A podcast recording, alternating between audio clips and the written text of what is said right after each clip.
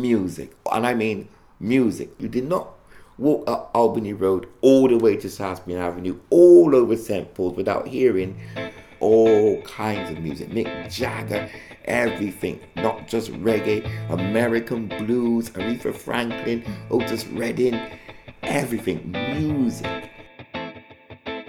So even if we went to town on a weekend, two o'clock when the clubs are finished, and we came back to St. Paul's and raved till the sun came up. That was Michael Ritchie, who grew up in Albany Road in the 60s and 70s. More than a decade later, the Albany Centre was carrying on the tradition. So, my name's Alan May.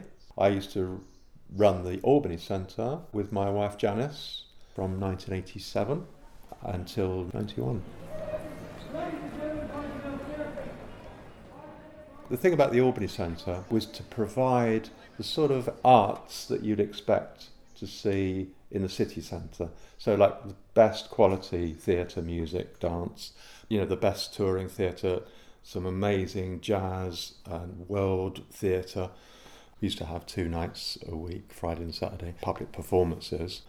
It wasn't really a Bristol-wide thing. Um, it was it was uh, Montpelier and St Paul's and surrounding surrounding areas.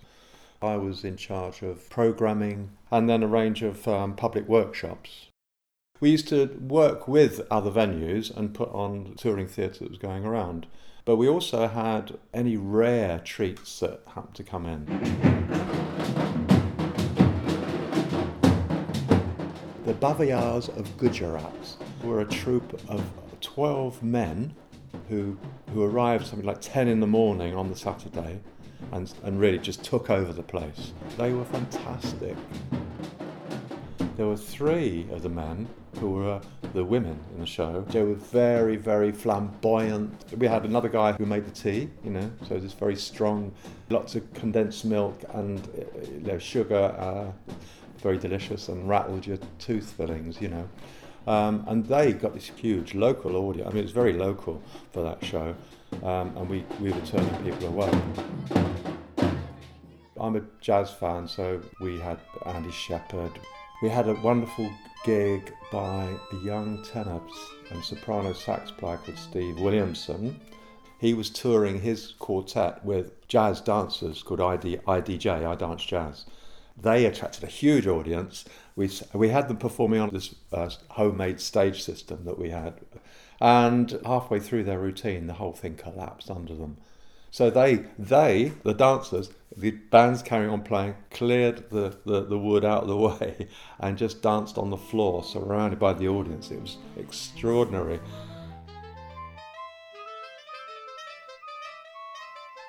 And the other image I have of that of that event was the audience had gone. We, we were clearing up, sweeping up, sitting down, having a having a last beer about one in the morning.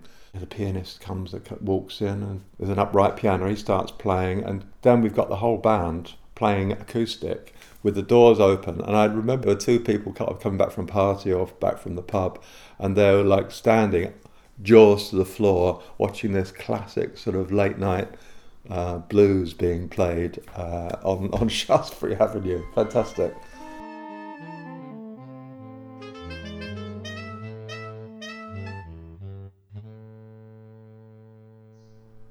we had a you know we had a team of volunteers that that uh, you know we, you wouldn't be able to run it. Local people who um, used to come and sit at the phone and answer phones, you know, during the day, or would tear tickets on the door, or usher people, or if we had a big night, just make sure people weren't bunking in through the fire escape. Without that local support, it would be impossible because it was just Jan and I, you know, being employed there. If you read the numbers out as we go up, 75. As we come up this little bank, that's 90. See how the numbers are increasing significantly now, aren't they? Albany Green was originally built on, but the houses and shops became derelict and were demolished. And down again. So probably the front walls, old walls of the house along there, and probably the inside floors there. We'll just take a few more. On a sunny afternoon in 2016, residents are surveying the green with the help of Tony Roberts, an archaeologist.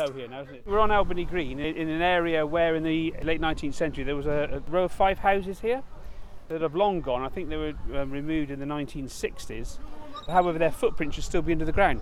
So what we're doing is using a, a, machine here that uh, is a technique called earth resistance, and it puts a little electrical current into the ground in, in regular spaces, and we can therefore determine where there are walls and where there aren't walls. So hopefully we get a little underground map or an X-ray, if you like, of those old buildings that were here um, in the in the 19th century.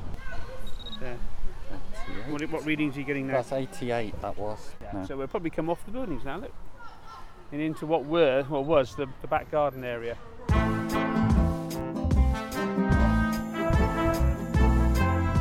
Alan May ran the Albany Centre with his wife, Janice, from 1987 to 91, bringing a huge variety of arts into the neighbourhood, including on Albany Green. And as part of the year round programme, we did uh, a summer affair on the green, which had stalls, which had live bands, but it was, a, it was an outdoor party. We used to have um, an outdoor stage for local bands, but we also used to get theatre groups doing, doing street theatre. There was one memorable year um, where we had the Black Mime Company, very, very funny, and they did uh, uh, this wonderful outdoor show about black vampires. It was on a stage, and all around the edge were all the local kids, all just like staring in awe up close. Uh, but the turnaround was instead of drinking blood, they snogged. The whole audience just disappeared. it was hilarious. At that time, there were a lot more. Lot, there was a lot more theatre that was touring around. Uh, there was a be- uh, there was better funding. Albany Green was also key to St Paul's Carnival, the venue where Montpelier and St Paul's kids headed out. Uh, the wonderful Peter Minshall, Trinidad, a great Trinidadian designer, was instrumental really in getting me involved in Carnival. He'd been brought over to run a Carnival camp for St Paul's. Now, remembering at that time, most of the Carnival was the kind of on the back of a lorry type Carnival. Um, traditional Trinidadian Carnival is on your feet and you'd only have the band on a lorry. I like that. I don't like the lorry thing. I don't like the fumes. I don't like the, all the worries about kids falling under the wheels, and it can tend to be really static. So I thought, well, we need to get the schools involved in a walking costume project. So we got a team of artists together. So we had a team that went into all the schools, and then all the costumes towards the weekend would come to the Albany Centre where we would finish them off. We would assemble on Albany Green and then take off from there. I did have a moment on Stokes Croft a few months ago where uh, this very muscular man came up to me and went, Hi, hi, Alan. When I finally sort of went through my memory bank of images and with his prompt, I realised he was from this, this lovely family in, in Montpelier. So he would have been seven or eight. And we're talking like 30 years ago, aren't we? So that yeah, that's that's really nice, you know, and uh, um, lots of good memories. Ken, the landlord at the Star and Garter, and Ronald and Louise, who live on Lower Cheltenham Place, and Richie, who grew up on Albany Road, remember what was on Albany Green before demolition. So when you came in 1960, what was on Albany Green then? Shops on that side and garage this side. The trees only planted about 1984, 83. Well, there was no green there. It was all houses along there, you know, and shops and pubs. We had uh, uh, ironmonger, paper shop, fish and chip shop, greengrocer, all the lot just along Brook Road, on Albany Road and Shaftesbury Avenue. On the green, there was a white shop. The lady name was Mrs. Duffy, and it was a grocery shop. Miss Duffy, that she had a grocery shop on the corner of Brook Hill. There was a shop there I call Duffy Shop. Anyone from St Paul's would know Mrs. Duffy Shop. But they used to have those boxes, what used to have all the biscuits in and the broken one in different boxes, and you go in and get throp me worth a sweet uh, biscuit and things like that, you know. And she had a son named Roy. So if you go there, pick up your grocery and you can't manage it, Roy would bring it down for you. Mr. Clifton took it over, who I only found out years ago that was their son. He was really good to us. We used to wash his car on a Saturday for Bob a Job when we was in the Cub Scouts and all that. And then cross the road by the pub, there was another white shop there, the name Sullivan. Next to the Star and Garter, there was a sh- shop there called Ted's Shop. Next to that was Mrs. Williams' bakery shop. Next to that was the hardware store. Next to that was a chip shop. On the other side where the school is, there was a shop there that sold baby clothes. Sewing, haberdashery stuff, needles, threads. Any little thing you want, you could run there to get it. And it was a lovely little community. You didn't have to go far. Everything was in kids sending distance because everybody sent the kids. So, you know, it didn't have to go far. It was brilliant. In the late 80s, Mrs. Williams' shop was still going, as Alan, who ran the Albany Centre, remembers. Um, but I've got a particular fondness for Mrs. Williams. She used to have a little hot display area with her, and she used to do this amazing homemade cooked fish. Lots of bones, you know, flatfish. A Jamaican recipe. You know, looking for an alternative lunch, if you weren't going up to Herbert's or the farm shop, it was around Mrs. Williams. Um, I mean, she did she did patties, of course, and dumplings that were a real treat, you know. And she was just a lovely character. But relationships weren't always good with the shopkeepers. Ted's shop used to serve you last if you walked in. A lot of kids got a lot of beating because their mum would send them to the shop wondering why they're so long. And the, the reason was that we'd all go in, three, four, five kids would be in there before me, and you'd be serving us, and then in would come the other customers, and you'd serve them first. And we'd be all stood there, waiting to be served. And the more people that came that he knew, we were still left last. But he changed. He he, he changed. He understood. He realized what was wrong, and people like my stepmom pulled him up, and he was no longer serving the black kids last. Montpelier Mosque, or Islami Darasgah Bristol, was the first mosque in Bristol and is open for daily prayers. My name is Tahir Mahmood. I'm the chair of the mosque in Montpelier, which is uh, 109 Lower Cheltenham Place. This was the, the first unofficial mosque that was set up by the first Muslim settlers in Bristol. On a Friday, which is the main Friday prayer, where the whole congregation attend. That's when the Imam will give a, a sermon, you know, usually about current issues and how we should be working together and what needs to be done in the community. That's actually said on a Friday. For the Muslim community, this is is the social hub. The mosque is where they get together and find out how how somebody's doing, or someone doesn't come to prayers. Oh, so and so's not of it. I wonder if he's okay. You know, I haven't seen him for a few days. Uh, my father was one of the founders, so they got together, raised some money, and they bought this small terrace house. There's no minarets or domes, you know, it's just a, a house. So you couldn't tell from looking from the outside that this was a mosque. That was approximately 1969 to 1970. Uh, my father came from uh, Pakistan. He was in the British Army. Uh, he was a field nurse, and being a field nurse, he was, I think, in the 60s or 50s when there was a need for labourers to come to this country. I think about 10 years later, he sort of invited my mother over, so the family came over in, in the 70s. I came here probably 1976 when I was very small to learn the Quran, so I came here amongst another 30, 40 children that were being taught here at the same time. In the early days, about 40, 50 people. It's dramatically changed since then. I think we're, we're touching about 120 now. As you can see from the carpets, we stand in rows. Uh, so we've got rows of approximately 8 to 10 people upstairs. So we've got another six rows downstairs, and usually about 20, 25 people outside in the garden.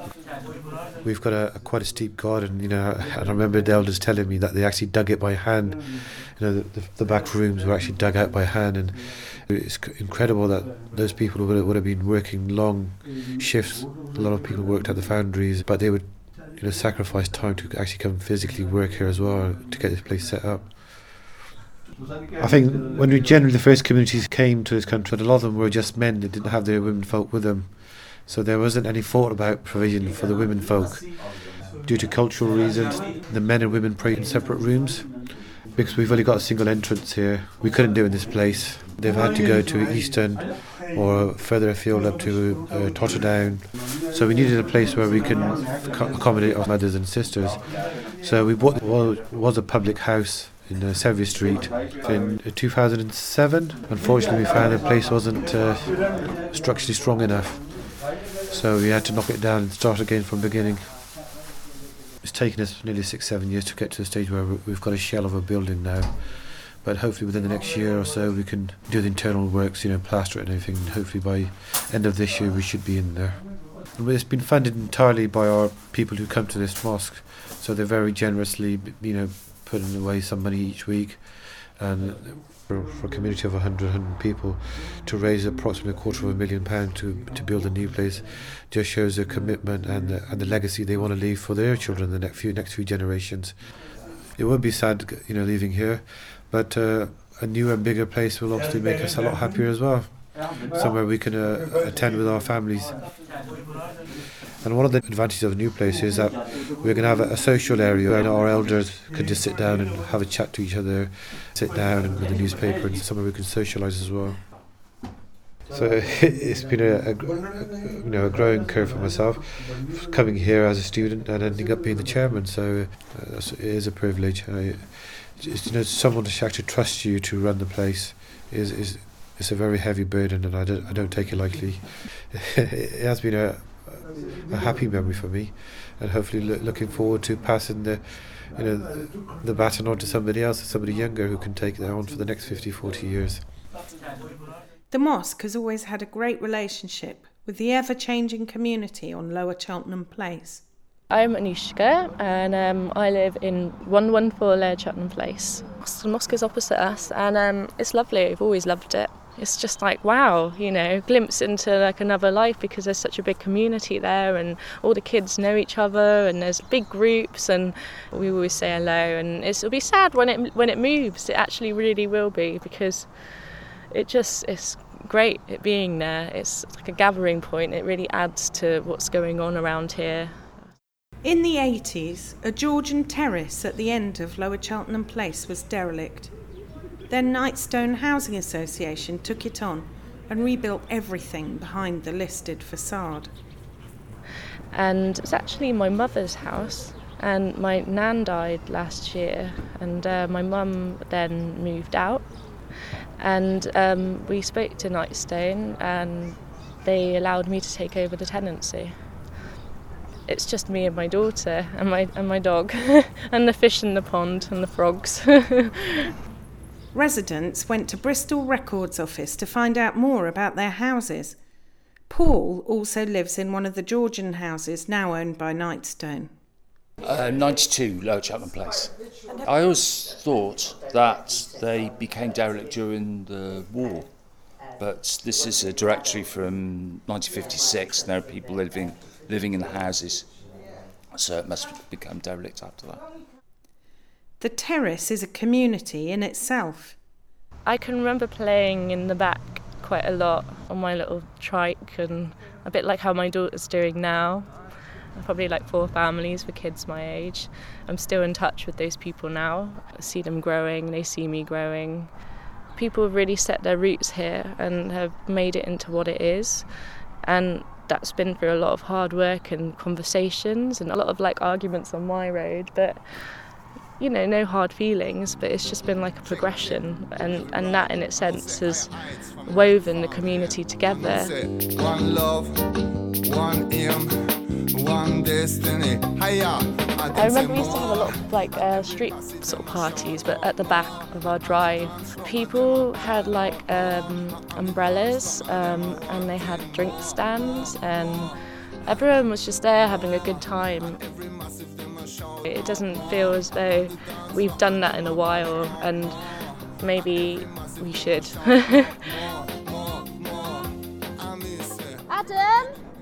Top here is doing an interview about the area of like what people remember. Adam is Anushka's older brother who was walking past Albany Green. I remember my brother had a, um, a St Paul's party at the back with all his sound systems, which didn't go down well with the neighbours at the time. I think one of the neighbours still remembers that. Yeah, I'd, I'd done my own party in the, the back lane. Must have had about 200 people came in.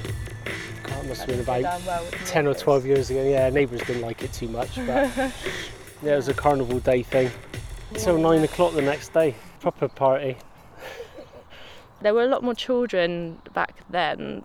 We did a lot of like Halloween trick or treat treating around the area.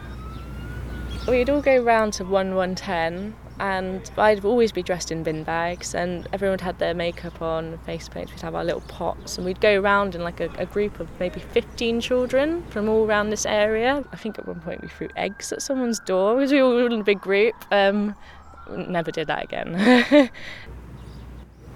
I really do love it here. I love that sense of history and rebelliousness and it's just, you know, I get it, I get it here.